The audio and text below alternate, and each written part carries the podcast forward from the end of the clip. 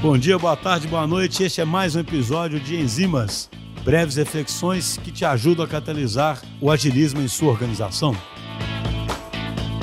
Oi, gente, meu nome é Lara. Eu tô aqui na DT atuando como Scrum Master e Tech Manager. E hoje eu queria conversar um pouquinho sobre papéis e responsabilidades e por que isso é um assunto importante digno de nota. Primeiro, pensando em metodologias ágeis, né? A gente sempre trata os frameworks como meio e não como um fim. Então a gente usa a metodologia não simplesmente por usar, mas porque a gente acredita que com ela vão ter entrega de qualidade e que a gente vai estar sempre entregando muito valor, continuamente. E aí, dependendo de cada contexto e de como as coisas acontecem, podem ter algumas diferenças entre o que está lá prescrito e o que a gente encontra na realidade. E tá tudo bem, isso aí não é um, um problema por si só, só que como a gente está saindo do que estava prescrito inicialmente, a gente precisa de algumas definições dentro dos times. E não é para ser mais difícil, é só porque, às vezes, não ter essas coisas bem definidas pode causar confusão, sobreposição de papéis e até algum tipo de retrabalho. Primeiro, para pensar sobre isso, a gente tem que entender que cada time tem um contexto. E isso que tem que ser analisado de verdade. O que é necessário, o que não é, quais são as necessidades e as dores. E as próprias pessoas que trabalham dentro do time conseguem pensar de acordo com suas capacidades, com suas habilidades e até com suas preferências, onde cada um se encaixa melhor. O autogerenciamento é a chave aqui, porque dessa forma a gente consegue fazer com que valor seja entregue, que o